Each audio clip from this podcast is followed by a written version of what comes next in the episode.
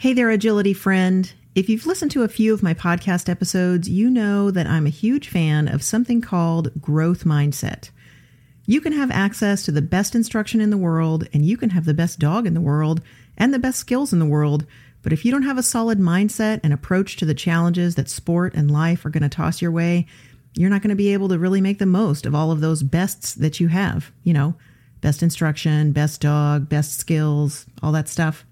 I'm so passionate about the importance of our mindset when it comes to dog agility and really everything in life that I've written an ebook about growth versus fixed mindset, what the hallmarks of those two mindsets are, and how one can really propel you along your agility journey and one may really be holding you back, maybe without you even being aware of it. That ebook is not for sale anywhere, but it is available for free to subscribers of my email list.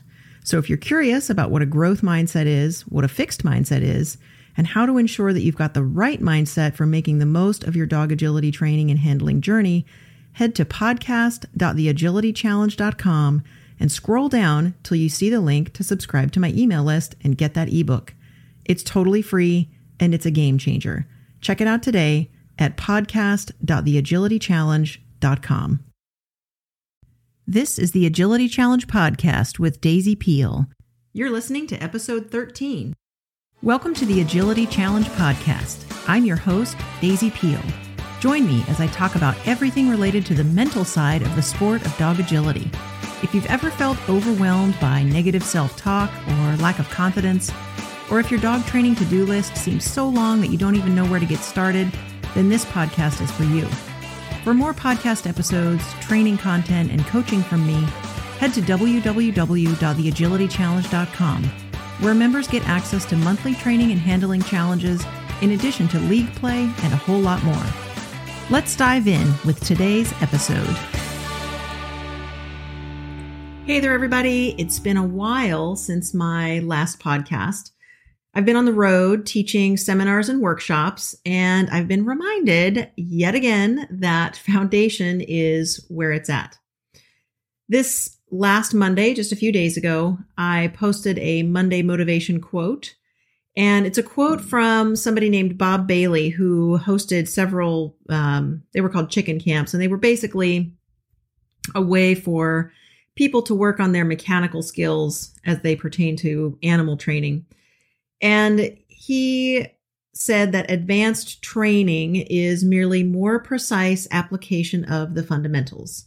Now, I've adapted that over the years to say advanced handling, but the premise stands up to scrutiny no matter where you look. When we're a novice handler, we want really badly to be an advanced handler. When we're an advanced handler, we really want to be an expert handler. But when we become an expert, well, that's when we've learned the value of mastery of the foundation skills required to be an expert. And you can't really have one without the other.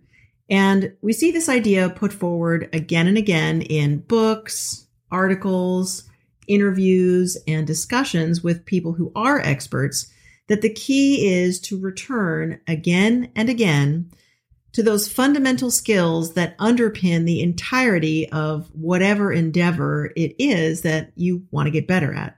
When I teach a seminar or a workshop or even a private or group lesson, a novice handler or a novice group of people tends to get information about the fundamentals. I'm careful not to overwhelm a novice handler with information that they may not be ready to process yet.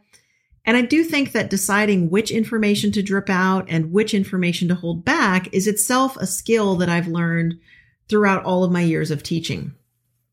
But with a master's level group, I'm still going to hit on the fundamentals that are likely holding a team back from mastery of what we would maybe call the fancy skills. And with a master's level student, I may give more information about foundation under the assumption that with their experience in the sport and their longevity in the sport, potentially, they can hold more of that information and make more use of it. Again, being able to roll out information in a way and at a pace that the learner can maximize the information you're serving up is a skill. And I think it's one that requires practice and patience and time to master. I don't want to hold back information just for the sake of holding it back, but I also don't want to overwhelm somebody who's newer to the sport with so much information that they feel like they're standing at the base of a cliff looking up and thinking to themselves, I will never make it to the top of this cliff because that's pretty demoralizing. So I want to make sure that I stick to the fundamentals as much as possible. With the novice handler or trainer, it's going to be presented at a little bit different pace. And with the master's level handler and trainer, I can present more information and fold it into their existing understanding of, all right, well, here's how this fundamental skill that you maybe need to go back and address will help you with all of these other higher level skills that you've been wanting to work on. But the novice handler and trainer may not even know what those higher level skills are yet. They just don't have a big enough picture yet to know. So that brings me to today's topics, which are, in my mind, tied together. I had a podcast listener comment that they'd gotten back into the sport after an absence of quite a long time, several years, and that they had turned to the internet for information. Now, I've talked before about how being in information gathering mode can be a way of avoiding commitment to a strategy and a way of avoiding the possibility of a strategy failing. Indecision can be a way of stalling and avoiding doing the actual training and handling work that may need to be done. It's a way sometimes of avoiding the discomfort that can come with trying something new. Most of us are pretty familiar with indecision. So that is a familiar space to be in, a, an indecisive space, information gathering. I just need a little bit more information and then I can decide on a strategy. But in this case, the listener who reached out to me has realized that they're maybe getting stuck in indecision and they want to know how to discern good information, information that's worth following through on and committing to, and information that may be more sparkle than substance. The internet has been a fantastic equalizer in a lot of ways, but it has equalized solid information from sketchy information. And sometimes it can be hard to tell whether or not the content you're considering to committing to is being put forth by somebody who knows their stuff or somebody who's maybe better at marketing than actually training and handling dogs. And there's a lot of information available, certainly a ton more information than when I started. And more often than not, we tend to learn about somebody in dog sports based on their competitive accomplishments rather than their accomplishments as a coach, instructor, or mentor. And there are plenty of accomplished competitors who are also wonderful coaches, instructors, and mentors. But there are also coaches, instructors, and mentors that you may never have heard of beyond the local level because they're not accomplished competitors. And the two aren't tied together. There are plenty of really great coaches in professional sports who never played the sport, but who are amazing coaches. So coaches and competitors are two different things. Now you can learn a lot about being a competitor by being a competitor, but your ability to communicate that to others in a way that they can learn from it is a different skill than being a competitor. So today I'm going to turn to one of my favorite books. It's called The Little Little Book of Talent. And it's written by an author named Daniel Coyle, who also wrote a book called The Talent Code. I highly recommend both of these books. And I've put links to both books in the show notes at podcast.theagilitychallenge.com forward slash 13. So the following five tips, plus a few more, but the following five tips are from Daniel Coyle's Little Book of Talent. And I want to take some time to unpack each of the five tips in the hopes of providing you some clarity when it comes to evaluating and choosing your next coach, instructor, or mentor. So here we go. Tip number one avoid somebody who reminds you of a courteous waiter. This is the instructor who focuses his or her efforts on keeping you comfortable and happy and on making things go smoothly with a minimum of effort. This is the instructor who covers a lot of material in a short period of time, smiles a lot, and says things like, Don't worry, no problem, we can take care of that later. This might be a good person to have as a waiter in a restaurant, but this is a terrible person to have as your teacher, coach, or mentor. This person is also often focused on making sure you feel good and happy and really spends a lot of time pumping you up and cheering for you, regardless of how well you're actually doing with a particular effort or skill. Now, I'm not saying that your coach, mentor, or instructor should never give you a pat on the back. I'm just saying that that shouldn't be their primary objective to just pump you up. After all, you're there to get better, not just to feel better. Tip number two, and that they all kind of relate to one another, is to seek someone who scares you a little or makes you feel uncomfortable. So, in contrast to encounters with courteous waiter types, encounters with great teachers, coaches, and mentors tend to be feel filled with um, unfamiliar emotion, feelings of respect, admiration, um, discomfort, and maybe even something that you might describe as fear, even though you're not really afraid of this person. But this is a good sign. You want to look for somebody who watches you closely because um, they're interested in figuring you out and they want to know what you want. They want to know where you're coming from. They want to know where your dog is coming from. And they want to know what motivates both of you. Not what you say, but what they learn from observing. And you might feel scrutinized and you might feel really scrutinized. And that's because this person is going to be scrutinizing you and your dog, but they're doing it with an eye toward helping you improve, not out of judgment. Although sometimes it can feel that way because most of us are not used to being watched all that closely. And a lot of us are also typically hoping that nobody's watching that closely. This person is also pretty action oriented a good coach, mentor, or instructor isn't going to want to spend a lot of time talking. They are going to want to jump in with a couple of activities or short sequences right away so that they can get a feel for you and your dog and vice versa. You can explain your issues to a good coach, instructor, or mentor, but I guarantee you that they will see all of your issues right away once you start engaging with your dog. And even though they may be seeing you for only a few minutes in the context of a seminar or workshop, and even though they may never have seen you before, they're still going to be able to pretty well nail things, and that can be uncomfortable. But again, that's a good sign. A good coach, mentor, or instructor is honest, sometimes unnervingly so. It may feel like they're being blunt or way more direct than you're used to. This person is going to tell you the truth about your performance in clear language. And this can sting at first, but you should know that it's not personal. It's information that you can use to get better. And a good coach or mentor or instructor is not going to want to beat around the bush. They're going to want to get right to the reason that you're there. They know time is valuable, your time is valuable, their time is valuable, and they're not going to want to waste time. And that goes right in with number three, which is to seek somebody who gives short, clear directions. Most great teachers, coaches, and mentors are not going to give long winded speeches.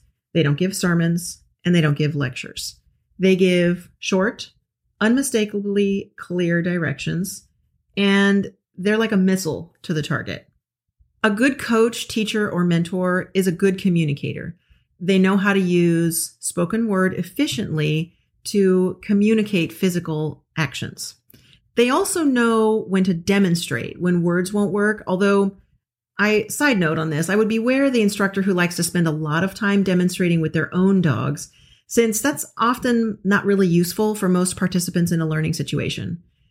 If an instructor is wanting to demonstrate with your dog, that may be beneficial. And it also means that that person is opening themselves up to not being magically successful. But they are also opening themselves up to digging into your dish, uh, your issue, your issue, to digging into your issue more deeply, even at the risk of looking like they don't have all the answers themselves. And that is a good thing. Number four on that list is to seek somebody who loves teaching the fundamentals.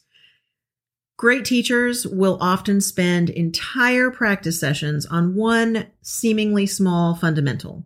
For example, the single step required to move laterally away from your dog on course, or the footwork of a front cross, or a front to blind cross cue combination, that kind of stuff.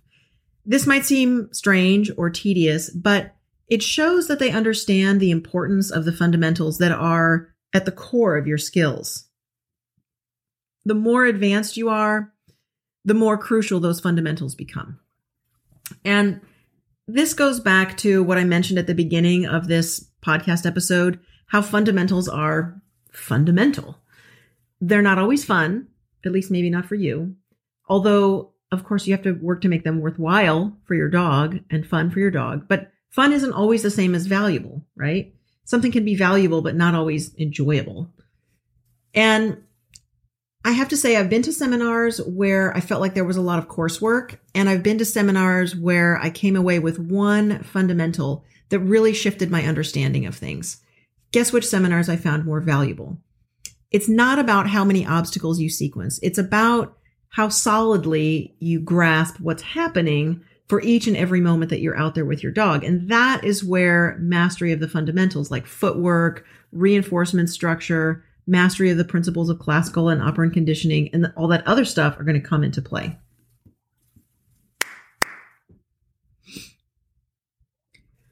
Finally, of those five tips, all other things being equal, pick the older person, or at least a person who's been in the sport longer. It's tempting to go after the latest and greatest agility performer who is on the teaching circuit or who won at the big last big competition or whatever. But for an instructor or a coach or a mentor, all of the things being equal, pick the older person or the person who's been around longer. As I mentioned earlier, teaching is a skill like any other. It takes time and perseverance to develop. Of course, there are good teachers at any age. And of course, it's not true that every older instructor is a guaranteed genius. But if you have the choice to go with somebody who's been in the sport longer and who's been teaching longer, uh, they're probably older. All other things being equal, go for that person over the newcomer. There are plenty of people in the sport. Now, this has to do with people who've been in the sport longer. So there are also plenty of people in the sport who get good at the sport at a particular stage and then they stay there. They get good, they have some success. Um, but then as the sport evolves, that person does not evolve they get left behind. But those who have been in the sport for several several years and those who have seen trends come and go and those who have a bigger overall picture of the sport, even if they're not competitive themselves anymore, those are the people that you want to pick as a coach, mentor or instructor because those are the people who have seen how things are shifting and can predict how they're going to continue to shift and they have a pretty big overall picture of the skills that remain constant to success in the sport. So those are the people whose instruction you're going to want to chase after, whose online content you're going to want to chase after, whose seminars and workshops you're going to want to try and get yourself into. Now, there are some other things that I'm going to add to this list, particularly things that pertain to online learning. Uh, being skilled at developing or presenting online content is obviously going to be important to the learner. But a website does not need to be flashy for the content to be good. The information should be well presented. It should be concise and there should be good, solid explanations that are based in solid fundamentals to back up that content. Also, I don't think you need to be a participant in an online learning environment to benefit from the content. If you're looking for instruction, get the information first. Get the information from somebody who fits the criteria that I mentioned previously, and then really dissect that information. If this person has training videos of their own, watch those training videos and really be looking for what are the unspoken and unwritten things that that person is doing with their own dogs in their training videos. Plenty of great trainers are poor communicators and the real key to their success may be in what they're doing with their dogs, not in what they're telling you to do. I mean, they might be doing the things they're telling you to do, but there may be some other really important things that they're failing to mention simply because they're not aware of what they're doing. So look at the content, but also read between the lines. Watch the training videos with a critical eye and see how the unwritten but demonstrated information fits in with any explicit instruction that's presented. And if you do feel like you need the critique of a mentor or a coach or an instructor, be sure to regularly video your own training, since you never know when you may need to send a clip off to somebody to review and critique. And simply watching your own training videos will go a long way towards solving a lot of your issues, and it'll make you easier. Um, it'll make it easier for you to provide video to somebody who can lend a fresh set of eyes to your training and handling problems. you'll be able to send off a video clip with some pointed questions about, hey, um, why is my dog doing this at this moment? I can't really see what's happening here. I've watched the video, but I'm not really sure. This is what I've been trying, and can you help me out here? Finally, and this is this is kind of a separate topic, but also related. If you're looking for a good mentor, a good coach, or a good instructor, particularly somebody that you're going to have a more long-term relationship with, I do think that you should expect to outgrow them. And a good mentor or instructor or coach is going to want you to outgrow them. They're going to want to lift you up and help you fly. They're not going to hold you back in order to keep you from outgoing their instruction if they're good, but they may hold you back if they sense that you're skimming over fundamentals that are going to help you fly the nest at some point.